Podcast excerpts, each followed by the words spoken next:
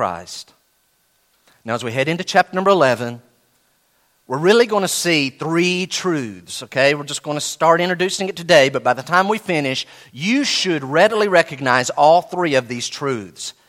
Truth number one God's rejection of Israel is not total rejection, it's partial rejection. Say, I don't even know what that means. Hey, the Jews by and large are not coming to Christ. And God's rejection of Israel is not total, it's not all of them, it's partial. Right now, it's a large part, but it is partial, and that's biblical, and you'll see that as we head further in the next few weeks. Second truth is this God's partial rejection of Israel, this is key, is not final, it is temporary. Now, as we move forward, I don't want to give away the, coming verses in the next few weeks, but I hope no one hears that and says, okay, wait a minute. God's partial rejection of Israel is not final, it's temporary. So that, does that mean all the Jews who've rejected Christ and that are in judgment and punishment right now, they're going to get out? That is not what that means. But the takeaway, what we should, the third thought taken away from chapter 11 as we work our way through it, should be this. Here's what we learn God's word still stands. God's promises are still true. Everything God promised Abraham, all that was intended, everything is right on track. Nothing's to be alarmed at. Nothing's happening that God did not, not foresee. God still, this is a key. By the way, there's big debate. I'm not going into it right now. I want to study this out further for myself. Big debate over does God have a plan for Israel still, or is the church everything? We're covering all the bases that God intended for Israel, or is there a plan that has the church and Jews in the church, but also there's still this other plan that God has for the Jews in the coming time as Christ returns? And I lean toward the latter of those. Now, with that in mind, would you look with me at verse number one? We're going to read first 10 verses this morning. Romans chapter 11, new chapter. Here we go. Remember, he's just read verse 21 or written verse 21. God stands all day long with his arms out, open hands, but it's to a disobedient, contrary people. So here's Paul's questions. I ask then, has God rejected his people? By no means, is Paul's answer. For I myself am an Israelite, a descendant of Abraham, a member of the tribe of Benjamin. God has not rejected his people, whom he foreknew. Read that line again. God has not rejected his people, whom he foreknew. You say, well, that sounds like the verse you read a while ago. And then he continues Do you not know what the scripture says of Elijah?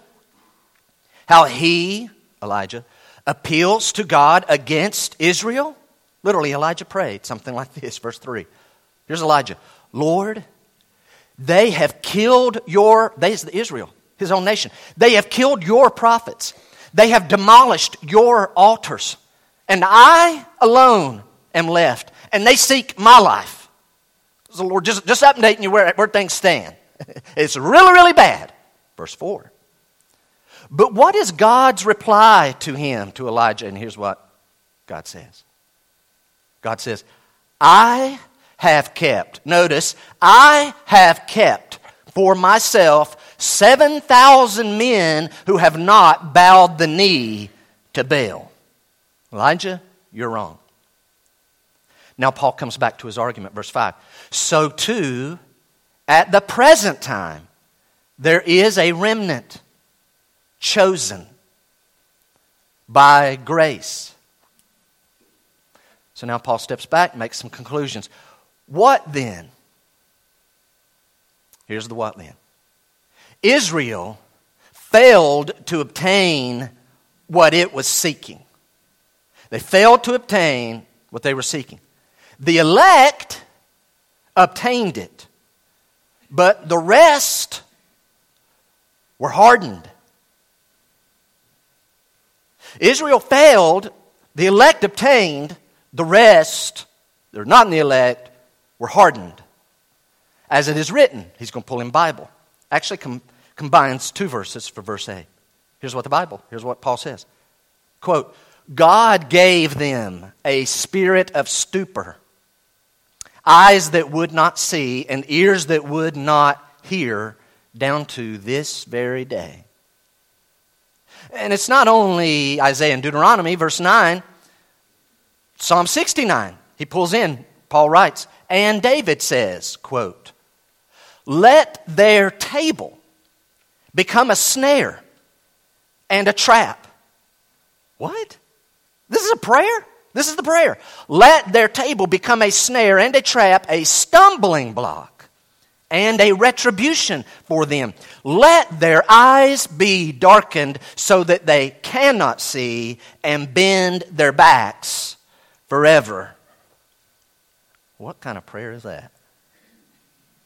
All right, now this is where I'm going to go sit down and y'all going to come up and preach that text, right?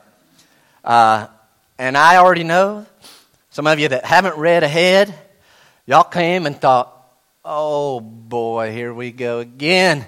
Thought we were done with that. Hang on. I think today will be the last concentrated version of some of this, but it won't be the entire message. Would you notice three things with me out of this text this morning? Three things. Is God going to, has He rejected His people? Number one, God's election, I'm only pulling words right out of the text, God's election guarantees a remnant. This is important. This is kind of point one. I'm not going to spend long on it. It's kind of the main point, and the other two points are going to split that in half and deal with both parts of that. God's election guarantees a remnant. There will be a remnant in the nation of Israel. Look back, if you would, verse number one.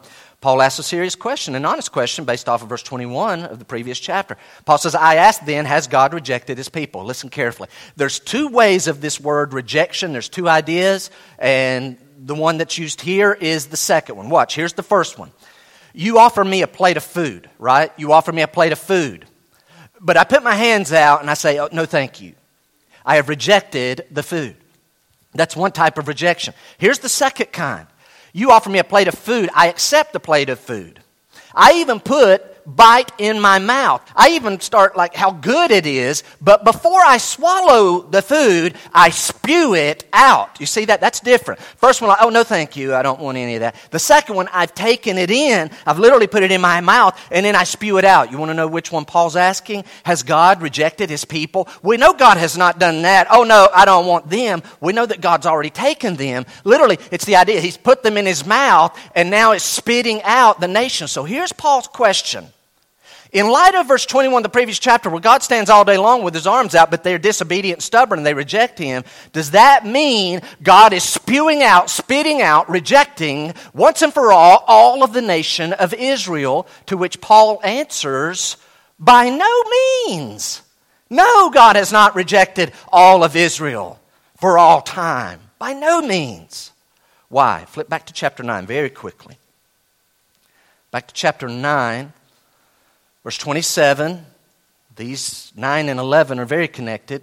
Chapter 10 was so we don't get misguided in our understanding of sovereignty of God. He interjects how we've got to be evangelistic and mission minded and prayerful and burdened. And how salvation is by faith in Christ. All of that is right in there, sandwiched between these two. Now, but going back to chapter 9, look at verse 27. Paul appeals to the scripture. He says, And Isaiah cries out concerning Israel. This is the Bible. Watch this. Isaiah says concerning Israel, though the number of the sons of Israel be as the sand of the sea, hey, there's many, many, wow, there's millions and millions and millions of them, only a remnant of them will be saved. It's God's word, is there all along. For the Lord will carry out his sentence upon the earth fully and without delay.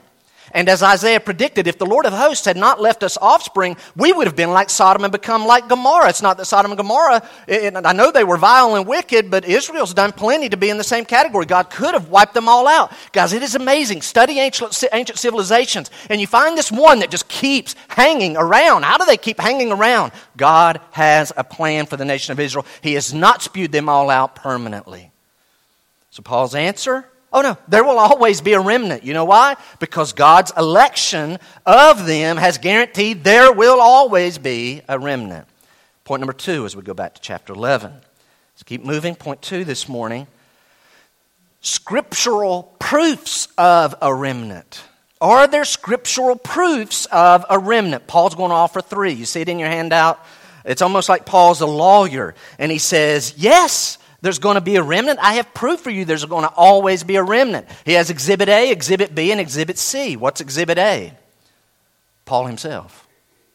Do we really, can we really know for sure, Paul, that God has not spit Israel out permanently, the whole nation? No, I'm a Jew. I'm an Israelite. I'm of, I'm of Abraham. I'm one of his descendants. I have his blood in me. In fact, I can tell you which tribe I'm from. I'm one of the foremost tribes. If you would ask me, I would say at that time period, you're talking about Judah and Benjamin, and of course the Levites down at the temple.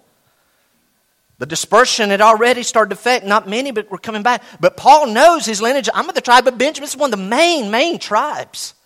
Yes, I'm a Jew. I'm an example. Now listen, this is important.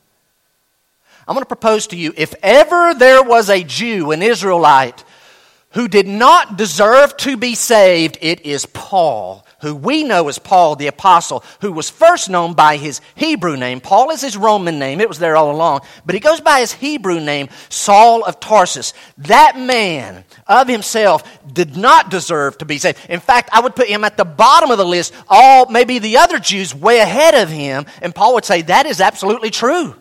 If anyone deserved not to be saved, it is me. Hold your spot. Look over 1 Timothy. 1 Timothy chapter 1. We were going to look at this Wednesday night. We didn't get to it. 1 Timothy chapter 1. Why would you say this about Paul, Jeff?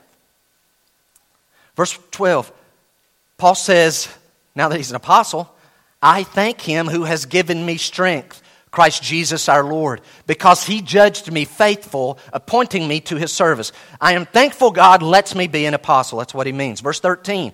Though formerly I was a blasphemer, persecutor, an insolent opponent. Literally, an arrogant, rude, ruthless. Look at verse 13 again. Formerly, I was, you say, Jeff, why would you say if any Jew deserved not to, it would be Saul of Tarsus, Paul? Why would you say that? He tells you right there, I was a blasphemer. Watch, this is so important. God, who Saul has all this zeal for, and studies his book, God becomes a man. God really does become a man. And Paul says, You're not God. Blasphemes God because blaspheming Christ is blaspheming God. And then he says, I was a persecutor. He persecutes Christ. I believe Saul of Tarsus was there with the Sanhedrin. I don't know that he was on the Sanhedrin, but he's one of the young guys, man. He's up and comer. He's a star. I'm sure he's involved in all that, what's going on in Jerusalem during the Passion Week. And so he's there as part of it. But even after that, uh, Paul persecutes Jesus Christ by persecuting his people. I'm an insolent man. I was a blasphemer and I was a persecutor. Now watch what he says, verse 14. And the verse in the middle of 13 but i received mercy because i had acted ignorantly in unbelief.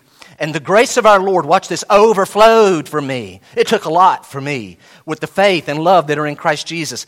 Verse 15 is key. The saying is trustworthy and deserving of full acceptance that christ jesus came into the world to save sinners of whom i am the foremost and so I would offer to you this morning if any Jew deserved not to be saved, it's Saul of Tarsus for his blasphemy, persecution, and insolence. And yet, God, if you want to write it down, converted him in what I believe pure grace method. You say, Jeff, what do you mean by pure grace? I challenge you, I couldn't put it in your text. I wanted to give some references today, I didn't have room. Acts 9, Acts 22, Acts 26. Go read Paul's conversion. Here's what happens. This is amazing. Watch this. He's going along. Watch. Jesus Christ comes on him. It is pure grace. Jesus Christ comes on him. Jesus Christ reveals himself to him. Jesus Christ speaks to him. Jesus Christ saves him. That's pure grace. You're like, oh, wow, that is amazing. I've read that story before. Right there, really, in, in, in a physical world, he gets blinded. He sees Christ. He hears a real voice. He's having an audible, out loud, guys with him. They hear the noise. They don't really know the words. He hears the exact word. That was amazing. Hey, guys, same thing happened to me in 1979. Pure, simple grace conversion happened to me. You're like, get out, really? God came over you and blinded you, and you heard a voice. I didn't hear it out loud, and I didn't see Christ, but here's what happened He came on me, He spoke to me, He revealed Himself to me, and He saved me. Really, what you find here, this is a grace conversion. I know Paul believed in Jesus Christ, but it was so much God's conversion of him, you don't even find Paul's faith, though we know it's there. You don't even find it in any of those texts, so much so that a lot of the scholars have wondered now, did he get saved here? Did he get saved here? Did he get saved here? It was a grace conversion all the way through. Happened to me in 1979. Back to Romans 11. Scriptural proofs of a remnant, remnant. Exhibit A is Paul himself. Exhibit B is the events of the life of Elijah. I'm not going to spend long here, but I've wondered, Paul, why are you using this time period? Of all the time periods of Israel's history, you're trying to prove that there's a remnant, has been a remnant, always will be a remnant who believe and he pulls out this one time period, I believe, because maybe this was about as low a point in Israel as there could be, or maybe this was the lowest point, and he uses this as his example. You say, how bad was it? Maybe Ahab was the worst king in the history of Israel, and there's also another guy named Manasseh. I'm pretty sure it's between those two guys. Manasseh might have been worse because he took Ahab's and went further and further. Y'all heard about Ahab? Ahab? You remember his wife? Lovely lady. You remember her name? Good old Jezebel. You say, that's the first time I've ever been to church in my life. I've never heard of Ahab. I have heard of Jezebel. Some ladies on some threads call each other that every now and then on, on the internet. And like, okay, I've heard of her. It's not a compliment. All right? Ahab and Jezebel. You say, how bad was it? Watch. Ahab not only did, as king, did not lead Israel to worship Jehovah God. He didn't do, it's not only did he not do that, it got worse. Not only did he not worship Jehovah God, he actually led the people to worshiping Baal, but it got worse. He is now going to, as the text says, look with me, in fact, let's go ahead and look at it. Verse 2 God has not rejected his people whom he foreknew. Do you not know what the scripture says of Elijah, how he appeals to God against Israel? Lord, they have killed your prophets. It got so bad that Ahab literally and Jezebel are killing the prophets of God. They have demolished your altars. They're like getting rid of any semblance of worship of Jehovah, the I am, Yahweh God. They're getting rid of all of that. So verse 3 continues. They demolished your altar, and I am alone and left, and they seek my life. Guys, let this sink in. It was so bad that Elijah, even though he has this victory over the prophets of Baal, he then flees for his life because he knows Jezebel's more than ever now going to, after his life, going to have him killed. And he hits this point and he gets so depressed, he honestly has a conversation with God. God, I don't know if you know this. I am literally the last one. God, if I die, it's done. It's over. I'm probably the last man on the whole planet who has faith in you. And God says, Whoa, whoa, whoa, whoa. You're wrong. It is bad. I've got, I have kept. It's not that they've kept themselves. It's not that you've kept yourself. I have kept 7,000 who've never bowed the knee. You're not alone. There's a remnant. Then verse 5. Exhibit C is all believing Jews throughout time. Verse 5, Paul says so too at the present time there's a remnant. Paul says, Whoa, whoa, whoa, God's not spit all of us out. I'm a Jew. I'm saved. I believe in Christ. Yes, it got bad in, in Elijah's day, but there was always a remnant. There's always going to be a remnant. Hey, real quick. I think I've already said it today. I've probably said it eight or nine times in our series. Who remembers what year Paul wrote the book of Romans. AD 56, roughly. That's pretty close, really. They can tell. You say, I don't know why that's important. Hold your spot. Go with me if you would. Acts chapter 21. Go to Acts chapter 21. I say that, again, that's important. Here's why. Because Paul writes the book of Romans while he's on the third missionary journey. As he's wrapping up the third missionary journey, remember he's collecting a collection, money collection, and he's going to take it back to Israel. There's some poor saints who've put their faith in Christ and they're suffering financially. He arrives in Jerusalem with the love offering, and Luke, who writes the book of Acts, is with them and says, Hey, when we arrived in Jerusalem, Paul and us and we all, we met with the church, going to give an update. That's what missionaries do. Look at verse 17. So Paul's point is I'm a Jew, I'm part of the remnant. It got really low in, in Elijah's time, but there was a remnant. And by the way, there's all those who are putting their faith in Christ even now, even in the present day. Is that true? The next year, after Paul writes this, he's coming home from the, he writes Romans on the third missionary journey. Here he comes home from the missionary journey, and now he's in Jerusalem. Look at chapter Acts 21 17. Luke says, When we had come to Jerusalem, the brothers received us gladly. Hey, good to have you guys. On the following day, Paul went in with us to James. James is the Lord's half brother. He's kind of the leading pastor there in Jerusalem. And all the elders were present. Hey, what are they going to do? What are they going to talk about? After greeting them, he related one by one the things that God had done among the Gentiles through his ministry. Recapped maybe the first, second, and third missionary journey, but especially the third missionary journey. Here's what God's been doing. Oh, it's great. Verse 20. And when they heard it, they glorified God. Praise the Lord for what he's doing among the Gentiles. And they said to him, You see, brother, how many thousands there are among the Jews of those who have believed? They are zealous for the law. Catch that. Paul comes in having written Romans 9 and 10 and 11, and he already knows, he's saying there is a remnant. He gets to Jerusalem, and James, the local pastor, says, Do you realize how many thousands of us are trusting in Christ? And then he gives some, Paul some advice. Uh, I'll just tell you real quick. Paul, these Jews around here, they, they trust Christ, but they're very zealous for the Old Testament law. They want to really keep the laws too. They haven't stopped being Jewish, and they really were saved. Uh, you know, they hear that you're polluting and perverting the Gentiles out there, and you're even telling Jews to stop being Jewish. We think it would be a great idea if you would go take some sacrifices and some offerings and go with these guys over here. We got four guys, and you actually pay for their offerings, and so everybody will see you're still off for the Jewish thing. And Paul plays along and while in the temple, the Jewish mob starts beating him up, trying to be Jewish for him. And he gets beat. Did you catch what James says? There's thousands of us, Jews, Messianic Jews. Number three, as we make our way back to Romans. Third point this morning. So, number one, God's election guarantees there will be a remnant, guarantees it. God's elected. Number two, scriptural proofs of a remnant, Paul, Elijah's day, believing Christians throughout time. And then point three this morning, scriptural proofs of election. Scriptural proofs of election. Uh, as I said earlier, I think, I can't guarantee, but I'm pretty sure this should be the last heavy dose of this. So, Jeff, why do you say that? Are you saying that apologetically? No.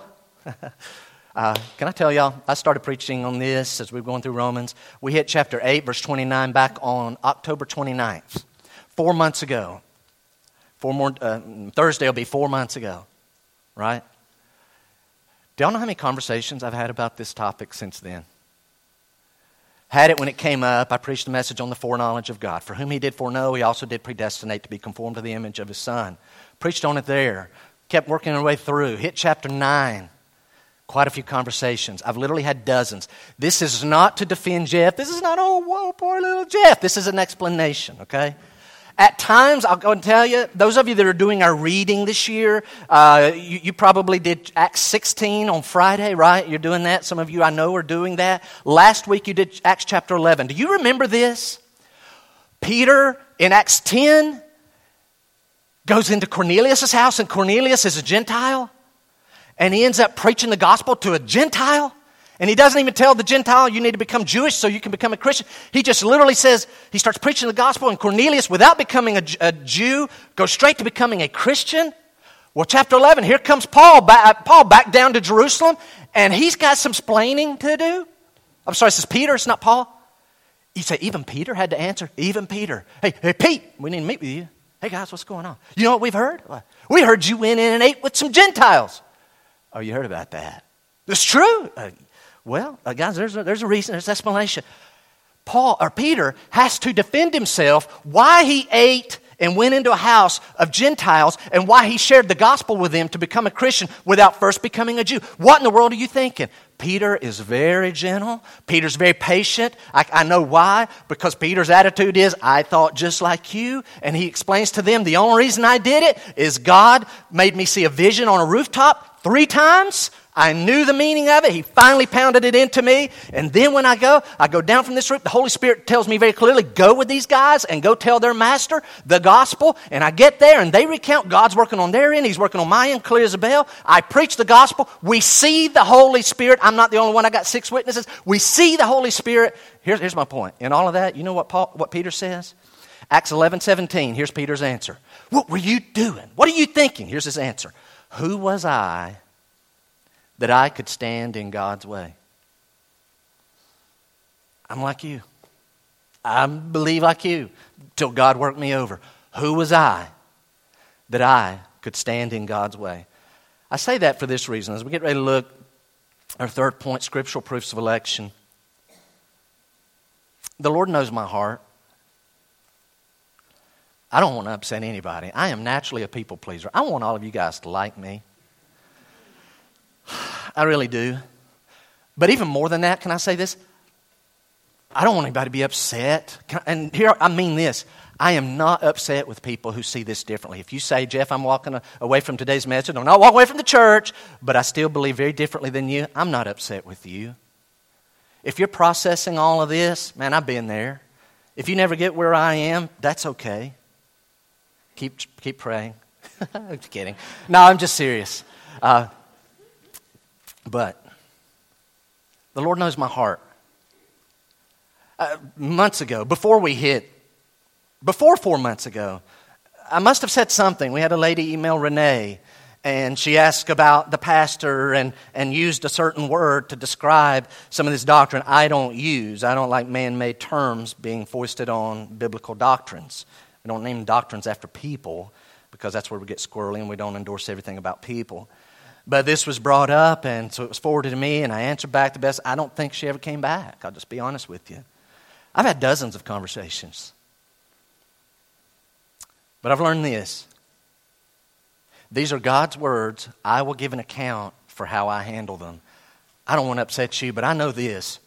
I would rather upset you than upset God. I really would. You say, Jeff, you really spend a lot of time here. Give me one more moment. I know that in our audience, there are some that if you were here through chapter 9 and you were there back on October 29th, you're probably thinking, can't we just like go on? Just, just kind of move on. Think with me for a second. Be honest. And I know you're, you're ready. I get that. What would you really think if I got up here today and I said, hey guys, listen, uh, Romans 11, 1 through 10 it's really controversial. And, and guys, we frankly already covered it already. I don't even know why God put it in there again. We've already covered it. It's really controversial. And here's something else. Lord, I hope you're listening. Hey, guys, there's going to be some people here that's going to find it boring and not relevant. And so, if you'll join me in verse 11, we're just going to go right to chapter 11, verse 11, and let's talk about what's going to happen with the Jews in the days to come. Now, your first thought may be, I would be all for that. I will propose to you, in your heart of hearts, you would be very disappointed, not only in me, in the whole process. You would probably say, Now hold on, we've hit every verse, every verse, and we're skipping these 10? We're not skipping these 10. Well, I'm with you, right? So even if you're like, I just don't, I, just, I don't like that or I don't understand it, I can't skip it. And so, would you join me as we take at least one last look? I don't know, I'm sure to be referred to in lighter ways, but not so much this point. I'll come back to verse 5 and 6. Let's just hit some of these quickly, these, these verses. Look at verse 7. Look at verse 7. Here's what the Bible says. We're going to look at scriptural proofs for election. Verse 7. What then? Israel failed to obtain what it was seeking. Listen. Israel did not fail to get what it was after. It was after righteousness. It was after salvation. It was after eternal life and a relationship with God. Listen, Israel did not fail for lack of trying. You say, why did they fail? Listen carefully. Israel failed precisely because of their trying. Israel did not trust God. God says, Christ is your righteousness. You put your faith in Him. That's all you can do. And they go, We don't want that. We want something much more religious. We love the law. And so they try and they try. And here comes us country bumpkin, not even looking for it, Gentiles. And we hear, There's salvation available. We've sinned against you, God. Salvation.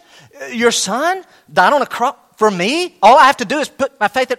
I'll take it.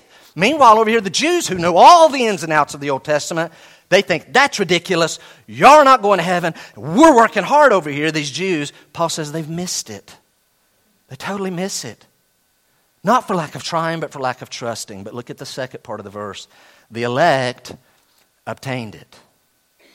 The elect, the elect didn't achieve it, the elect obtained it. But the rest, you say, what is the rest? The non elect. What happened to them? Were hardened. Were hardened. I'm going to wimp out. I'm not going to go into all that. You're like, what's that mean, we're hardened? I'll tell you this it's passive voice. They were hardened. And I know the immediate answer, answer. Right, God hardened them because they hardened their heart first, and that's what He. Okay, that's a version. That's pretty prominent. It's a good version. It's fine.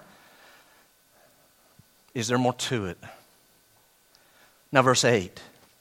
Look down, verse 8, 9, 10 without me yet rereading all of those verses, I believe here's what the Jews would probably say. You know what? No matter how backslidden we get, come on, we're the people of God.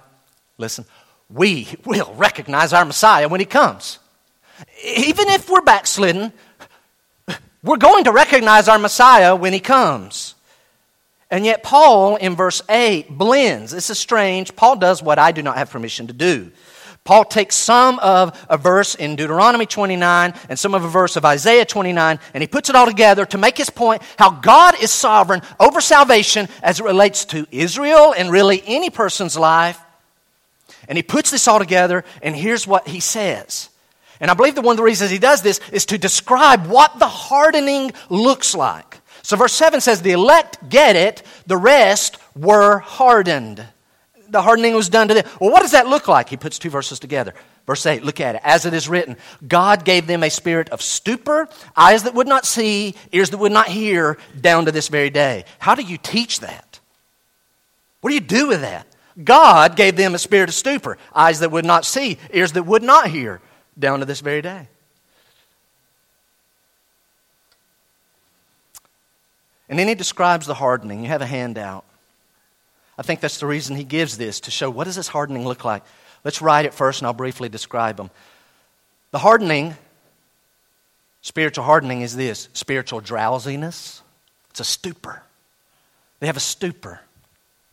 Spiritual drowsiness, spiritual blindness, and spiritual deafness. You say, what happened to Israel when they were hardened? They had spiritual drowsiness, spiritual blindness, spiritual deafness. Hey guys, before I describe them, I'm going to propose to you that you will see that same hardening among people today.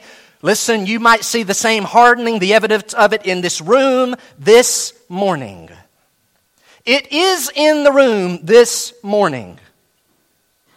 You say, what does it look like? It's spiritual drowsiness, it's spiritual blindness, spiritual deafness. You say, are you literally talking about drowsiness? It could be.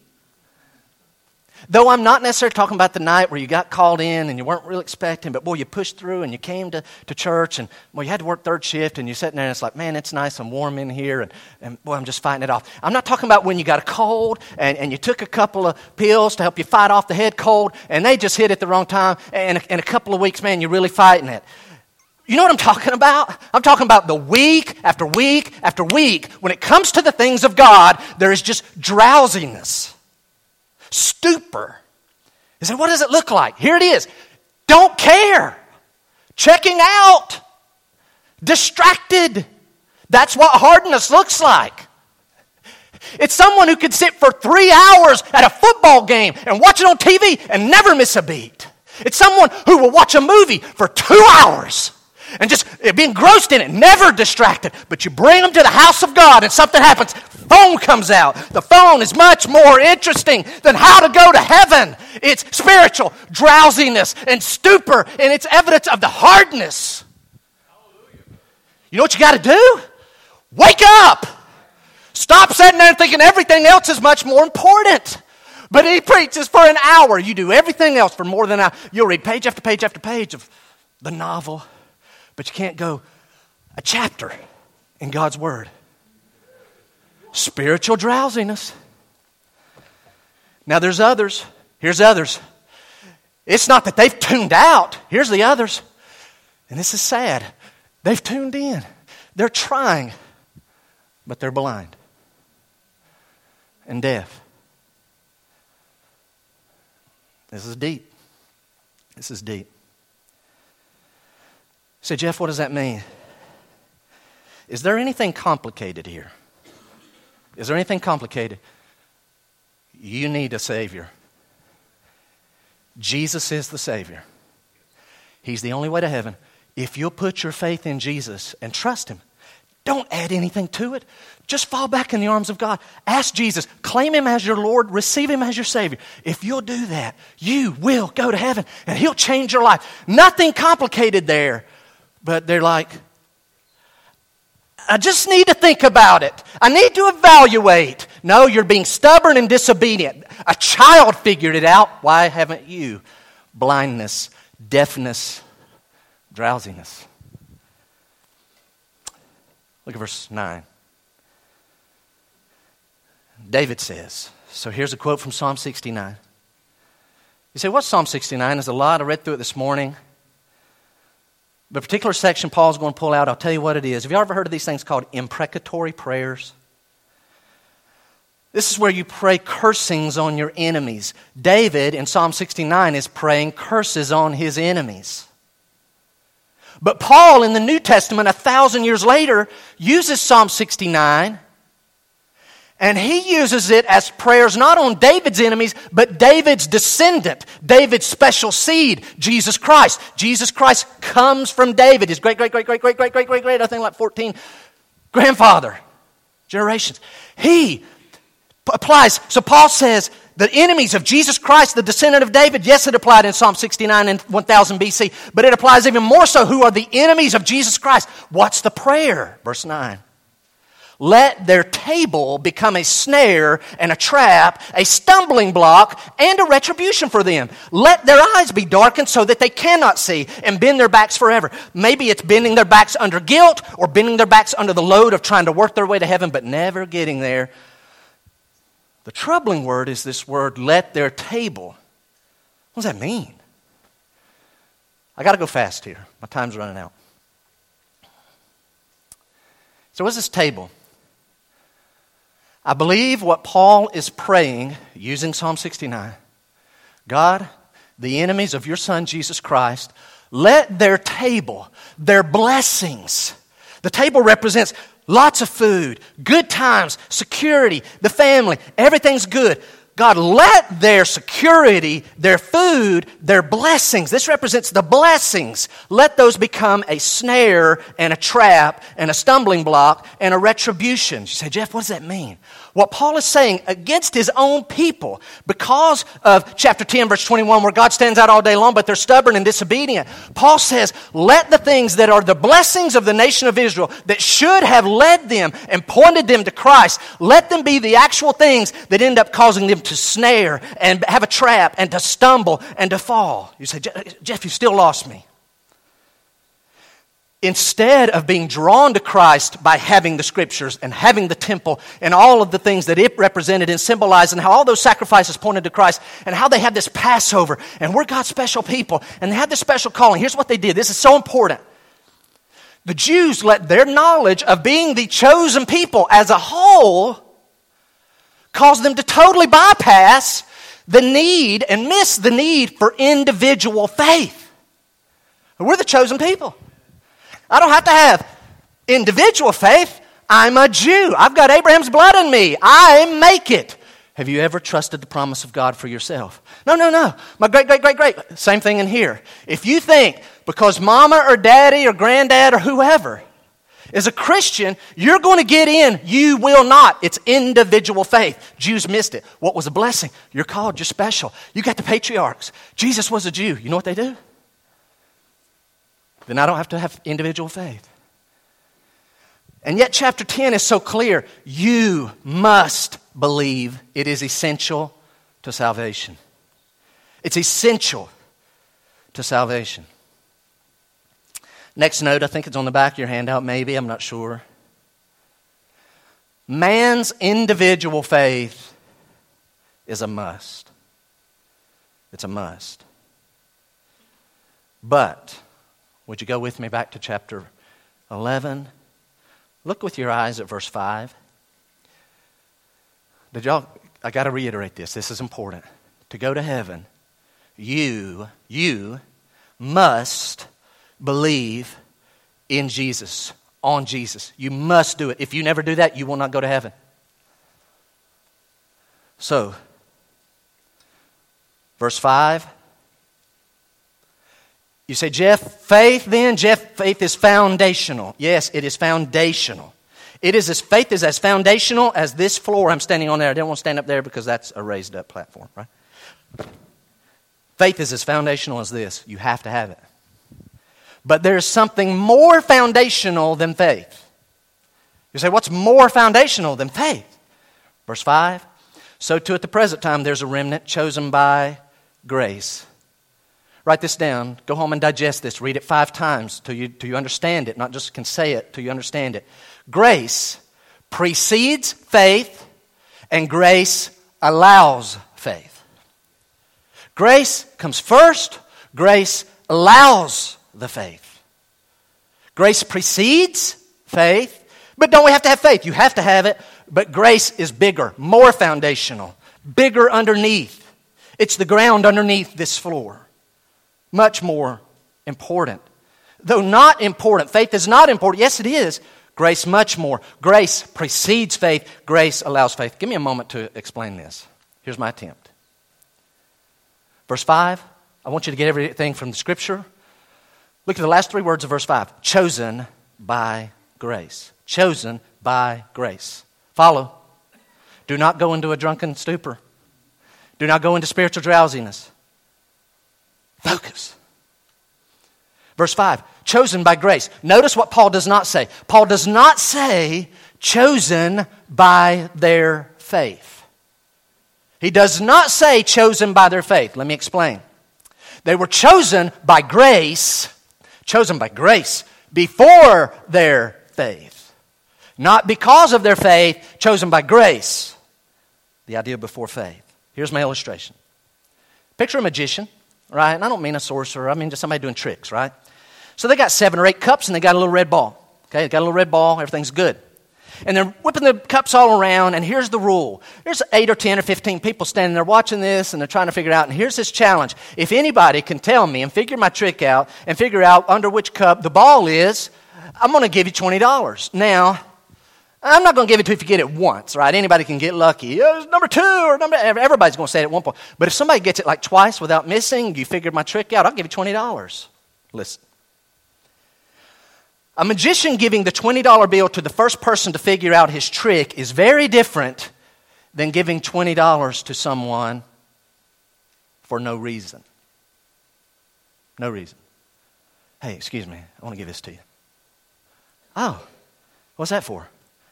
No reason. You want me to wash your truck, right? No, no, no, no reason. I just, just want to give it to you. That's different than uh, it's cup number seven. Cup seven. Ah, uh, you got it. That's good. That's good. Let's see if you can do it again. All right, which cup's it under? Numbers called out. Boom, boom, boom. Same guy. It's under two. Two. You sure? You sure it's number two? Positive. Ah, yeah, it is number two. All right, good job, man. You got me. You say, Jeff, what does this have to do with anything? Listen to the next sentence. Salvation does not go to those smart enough to solve God's riddle. It's a free gift. I have about 20 paragraphs in my notes. You see this? Got about 20 paragraphs. This next five line, five sentence paragraph, I would say more than that, is the most important one outside of reading the text. If you miss this, you will miss it. Grace. Look at verse 5. So, to the present time, there's a remnant chosen by grace. But if it is by grace, it's no longer on the basis of works. Otherwise, grace would no longer be grace. Here comes. This is important. What does grace mean, Jeff? Here it is. Grace, you say it means gift, right? You just illustrated the magician. Here's $20 for no reason. Yes, get it. Grace not only means gift, I'm going to say it a slightly different way. Grace means God does not have to do it. Digest that. I'm going to say it again. Grace means God does not have to do it. God does not have to do it. We're talking, I know we're talking about this subject. I want to illustrate this. I've put down a few things. Help me uh, just answer inside your head. Does God have to make everyone a millionaire? Does God owe it to us? Come on, you're God. You've got the power. It's just money. You should, as God, come on, it's on you. You should make us all millionaires. Does God have to make people millionaires? You hear that say, no, He absolutely doesn't. Does God have to give people good health? No. Does God have to give people good marriages? No. Does God have to give people fulfilling jobs and careers? No. Can God give someone one of those things? Can someone be a millionaire with poor health and a bad marriage and a job they hate? A lot of people that way. Can somebody maybe go two out of four? A millionaire with a good marriage, bad health, hate the job. He can. Can God give someone all four? Yes. Can God give someone none of the above? They're not a millionaire. They have terrible health. They're in a horrible marriage and they hate their job. And you're like, that's me. I'm not. I'm, not, I'm none of those. Okay, listen. God doesn't have to do it. Only when you understand that will you even begin to understand election. Only then will you begin to receive election. Only then will you be able to embrace it. That's like embrace. I'll never embrace it. I'm dancing around it. If you ever get a hold of this concept, guys, by the way, no one here who knows a thing about the Bible would say God has to do millionaire, health, marriage, job. He, he, doesn't have, he doesn't have to do anything. But watch, when it comes to salvation, we make a new rule. God, if you do it for number one over here, then you have to do it for all of them. If you have anything to do with it and they end up, then you have to do it for all. Here's what helped me, because I fought this. I did not like this. Here's what helped me. I had to form a new baseline. It's a Bible baseline, and here it is. The proper Bible baseline is all deserve judgment. Period. That's when I finally realized and stopped just saying that, and I understood, Jeff, come on, buddy. All deserve judgment. When that light went on more than words and became something I biblically, it's like all through the scripture, God doesn't have to do it. If He has to do it, it is no longer grace, it's an obligation. God doesn't save by obligation. And so the ramification of that is this only when it's seen that all deserve judgment for our sin, only then is grace properly seen as something God need not do. He need not do it. He doesn't have to do it. In fact, we'll go so far as to say at that point, when you understand that, then you realize God is free to judge all. Period. Could stop. God is free to judge all for our sin. We're all deserving. That's the baseline. And, or, when that's understood, then you can have a chance to believe this. He's free to judge all, or he is free to give grace to any he chooses and even only those he chooses. And if that strikes you as no, he can't do that, okay, then you don't have grace. You have something else. You have a different version of grace. I briefly want to do something I've talked about before. I'm going to go a little, little, deep, little deeper in it for a moment. There are different opinions on this doctrine. Here's one. Here's one election foreknowledge. Deny it. Hey, what are your thoughts on election foreknowledge? And I've been talking about that down there at Graceview. What are your thoughts? I don't believe it at all. Okay, but what do you do? How do you define? I don't, I don't, even, I don't even acknowledge them. No, I just. And here's, here's, here's the clue. If I believe that, then that would mean, and all these things that they think up in their head, that would mean this. And I have all these logical things that that would mean. So t- I just total deny it. Here's another one. This one's more popular. Hey, man, what are your thoughts on election, foreknowledge, predestination, all that stuff? I don't even, I don't even want to talk about it. What do you mean? No, but like when you read it, I, I skip those sections. I'm that one that wishes he would have just jumped in verse 11 today. I just skip it, I ignore it. Now, here's a third view, and I want to spend a moment on this because I'm going to be honest with you.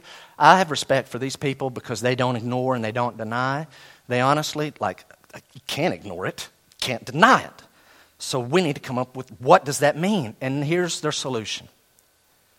It's a common one, but it's not as common as ignoring. Here comes. You ready? Look back at verse 2. Look at verse 2 in your Bible. God has not rejected his people whom he foreknew. Verse 7 the elect obtained it. Here's this version. You ready? Some people believe in a version of election.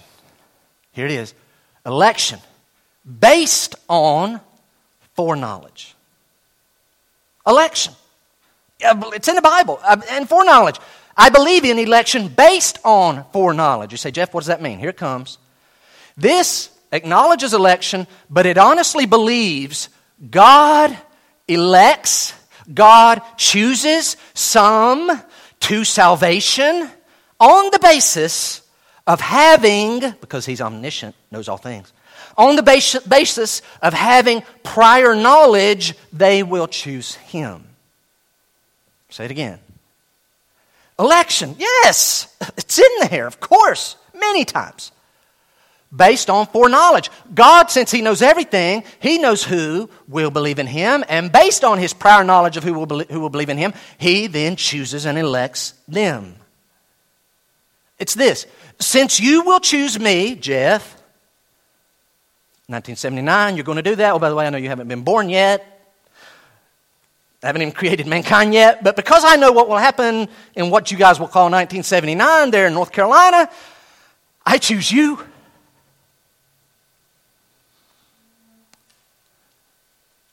I challenge you to think that through because here's what happened. If that's the case, that makes God weak. That makes God respond, react to our actions. Here's God. Since I know in my omniscience, I'm, I'm all knowing, I'm not all powerful, I'm not very powerful, but I know a lot. And since I know that you're going to choose me, I choose you. See, I choose you. I've chosen, I've elected you. And I'm not meaning to say this smart aleck way, I'm trying to be sincere here. If that's the case, then that makes God small, reacting to our actions. We're the actors, He's the reactor. He's going to do what He does because He knows what we're going to do. If that's the scenario, I propose to you this. We become the deciders. What that means is there's something in us that attracts God to us. That something is faith. That one has it, that one has it, and that one has it, and the others don't. And I'm attracted to you that have the faith. And so, since you're going to believe in me, I elect you. Quotes, I choose you. I promise you, I challenge you. Correct me. Scripture never implies chosen by faith. Never. Chosen by their faith. They were elected because of their faith. Never. It is always chosen by grace or chosen according to the will and purpose of God, which is election in that. Never is it chosen because you're going to have faith. Find it and show it to me. You will not find it. John Piper words it this way. This is, this is a good way to put it. Please answer this in your head. He says, if God asks someone in heaven, picture someone in heaven, and God asks them, why did you and not your sister believe in Christ? Hey, come here. Lord, me? Yeah, I want to have a talk. Why did you and not your sister believe in Christ? He says, No one will ever say, I guess I was smarter. I guess I was wiser. Or this one, why did you and not your sister? That's a lot of people. Guess I had a spiritual streak. Said no one ever, ever will. What will happen? Why you and not. Lord, only you know that. You gave me the faith. It was your grace. Thank you. That's the answer. I have a serious question. This is not to win a point. I challenge all of us to answer this question, this series of questions. The same question, a few ways. Watch. If all that is meant, I'm being sincere, if all that is meant by foreknowledge and election is that God, in His omniscience, knows who will and who will not believe in Christ, and on the basis of that knowledge, He chose or elected those that will believe, if that's all it is, here's my question why even say that? Why even say that? God knows everything. He knows who will, he won't. You are the wills. It's not many of you, but there's some. I choose you because I know you. If that's all it is, why even say it? Really? Why make these statements? What's gained? Why play that game? That's a game. Was God feeling small in that process? And I've got to interject myself and kind of push my chest out. I'm choosing you. But Lord, you're only doing it because we're really, I know, but I've got to feel part of it. Is that what's happening? Because if that's the case, here's my question why not just say, here, why not just say this? God offers salvation, and He knows all things before they happen, even who will believe. Stop right there. Just do that. God offers salvation. Now, I know everything, so I know what's going to happen. I know who. I'll tell you right now, if that's all it said, that opens a whole lot of questions then why, if you know this, why do you even make those? Ah, we better not go there, but ah, that, that offers some questions. But my question is, why the whole he chose, he elected, why that game? My question is, why use language, God, that you know will make some of us think what we think? Must be more to it. And there is. Scripture points it out. So I finish today appealing to the Scripture. The point today, the third point is scriptural proof of election. You say, Jeff, you didn't even pull up the verses out of these 10. It's all through these 10 verses. But join me in 1 Peter chapter 1. We're going to go fast. 1 Peter chapter 1. 1 Peter chapter 1 I want to invite anyone who's going to make an honest attempt to understand this, and myself included. This was one of the passages that kind of whipped me, maybe to whip you. Gets slightly technical, but I, I think if you just put them side by side, read it, be honest, you'll see it presents some real dilemma to the election based only on foreknowledge theory. Verse 1, watch what it says Peter, an apostle of Jesus Christ, to those who are elect exiles Verse 2, he tells where their exiles at. Peter, an apostle of Jesus, to those who are elect exiles. Verse 2, according to. He does not say known by the foreknowledge of God the Father. He says elect, verse 2, according to. I'm not damaging the sentence, I'm being honest. Check me out. Look at it grammatically, spiritually, historically, every way you want to. To those who are elect, according to the foreknowledge of God the Father in the sanctification of the Spirit for obedience to Jesus Christ and for sprinkling with His blood. And if you look at that and say, I see what you're saying, it's a little tricky, it looks like it's saying according to the foreknowledge, like the foreknowledge caused the election and is equal to the election. Uh, but I still think it's just He knows in advance. All right, if you hold that, then flip over to verse 18. Flip over to verse 18, same chapter. So elect according to the foreknowledge, verse 18. Knowing that you were ransomed. Ransomed, that means we're bought with something, yes. Knowing you were ransomed from the futile ways inherited from your forefathers, sin. Not with perishable things, such as silver and gold. God did not use money to buy you out of sin. Verse 19. But with the precious blood of Christ, like that of a lamb without blemish or spot. Christ bought you with his blood, not with money. Verse 20. Talking about Christ. He was foreknown Wait, wait, wait, wait. Verse 1, elect according to the foreknowledge. Verse 20, that's the who are the elect according to the foreknowledge. Verse 20 says, He was foreknown before the foundation of the world, but was made manifest in the last times for the sake of you. He's the one who ends up buying you. Wait, hold on, what, what, verse 20. He was foreknown before the foundation of the world. How do you look at verse 20? Is this what you say? Yeah, God knew Jesus would die on the cross.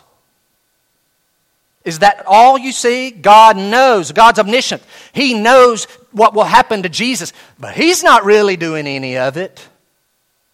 If that's what you see, then lastly, look at Acts 2. Acts 2.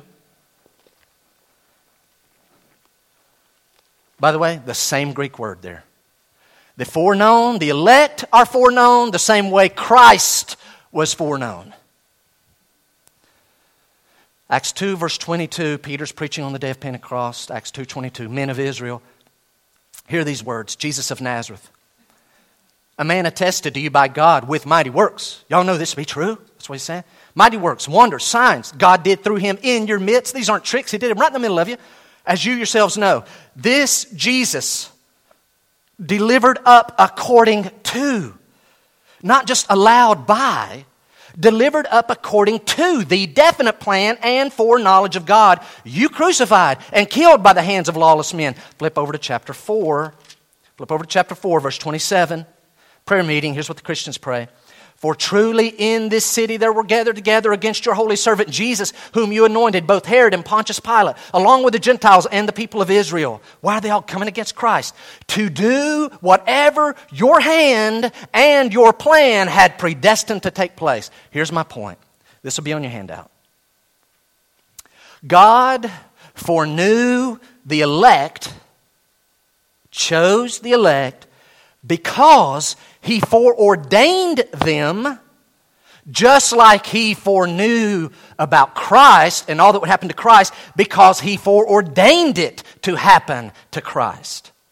Nothing there caught God off guard. God was using the whole thing. And you hear that, and I know what I do. Here's one of my questions. If that's the case, then it looks like God's responsible for sin because what we did to Jesus was sin. It was all part of the plan of God, and I don't understand it, but I know God is not the author of sin. God does not like sin. I know God is strong enough and wise enough. He can take sin, turn it around, and get glory to himself and save a whole nation of people. As we killed the Son of God, God turns it to his own glory, saves a multitude.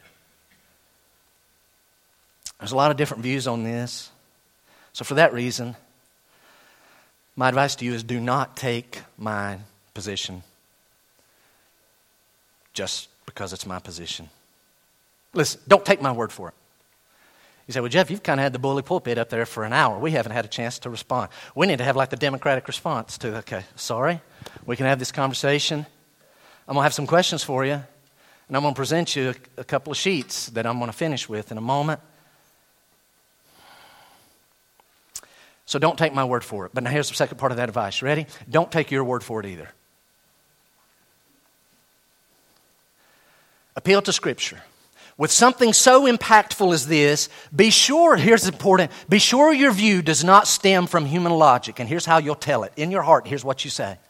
But if, if that's true, then that would mean, and here's another word, I just can't imagine God, dot, dot, dot. Right, that's the problem. We like to imagine God instead of saying, God, your word says that. I don't like it. Uh, I don't understand all that, but this is what he says. Second piece of advice in this would be here make sure you have much Bible to support your view and not a, a sentence or a phrase. I have equal questions. God, why would you word the way you word in 1 Timothy 2 4. You desire all men to come to repentance. Lord, you know what that makes us think. And that verse very easily, I think, describe and explains 2 Peter 3 9. God's long suffering to us, word, us, and is not willing that any should perish. He's not, he's long suffering to us, written to the elect, 1 Peter to those who've obtained like precious faith, that one is not that hard for me. 1 Timothy 2 4, but you desire all men to come to. Lord, why would you word it that way? Because that makes us think certain thoughts. But then I have this like mountain of things. God, look at all that you say here. And so I'd say when you're making your analogy, watch out for this trap. I like these attributes of God and so when I'm evaluating it, I just can't imagine that being true with a God that, and here's my list, and I've Bible, but wait a minute, what about all these other? I, don't want to think about those. These are my favorite attributes of God. Be careful. We don't get to pick and choose. I wished I had these references. If you want to fly through them, write them down, you'll see the verses. Better yet, if you would like a copy of these, I will offer them to you. Say, I want to study this more. This is literally a sample off the top of the head. Off the top of the head. I did not get my, my Bible that I did a study one time. I did not get my MacArthur Study Bible that I have a bunch of red. I literally, off the top of my head, popped out. I went through kind of John, Acts, Romans. Oh, yeah, can't forget about that Ephesians. Let me read these. I'm reading them. What do you do with this? John 1 12 and 13. Here we go. I'm finishing with a flurry. I appeal to Scripture. John 1 12. But to all who did receive him. See, Jeff, look, see, we have to receive him. It's us who believed. Yes, see, it's us. You do have to believe, I agree. To all who did receive him, Jesus, who believed in his name, he gave the right, the authority to become children of God, who were born, that means born again spiritually. Watch this phrase not of blood. But I'm a Jew. That won't get you in. Not of blood, nor of the will of the flesh, nor the will of man, but of God. No, no, no, it's, it's, it's, it's our will. Hold that thought. We do have to call him our Lord and receive him as Savior. We must do that. But if and when that happens, it's by God. John 6, 44. After just saying, You have to come to me, you want to go to heaven, Jesus says, You have to come to me. Oh, by the way, verse 44 No one can come to me unless the Father who sent me draws him. You have to deal with these texts. If in your reading you come across these texts, please don't just skip over them, read them thoughtfully, deal with the implications. Acts 2:23 which we just read. This Jesus delivered up according to the definite plan and foreknowledge of God. Acts 2:39 Wrapping up the sermon at Pentecost, Peter says, For the promise, he's talking to his Jewish audience, it's for you and for your children and for all who are far off, not only far off geographically, but far off time wise. They haven't even been born yet. The promises of a Messiah is for you. Watch the end of verse 39. Everyone whom the Lord our God calls to himself Acts 5:31. God exalted him, Jesus, at his right hand as leader and savior. Why? To give repentance to Israel and forgiveness of sins. Who's give? You mean repentance is a gift, faith, changing our thought, which affects our life, our life change? Yes, God gives, Jesus Christ gives repentance just like He gives forgiveness. Acts 11, 18, talking about the Gentiles. I'm going to fly. Keep watching. When they heard these things, they fell silent. Okay, Peter, I guess you did. God worked in your life. You had to do what he said. And they glorified God, saying, Then to the Gentiles also, God has granted repentance. God has granted repentance that leads to life. Acts 16, Acts 13, verse 16 and 17. Paul stands at Antioch and Pisidia on the first missionary journey. So Paul stood and motioning with his hands. Hey, shh, everybody listen. Shh, shh. Men of Israel, he's in the synagogue. And you who sit in the back who fear God you Gentiles who are trying to get in on it. Listen, the God of this people, Israel, chose our fathers. Acts 13 48. I beg you, please deal with this. When you find out the answer to this that weakens election and foreknowledge, please let me know what you come up with because this is a strong one. Acts 13 48.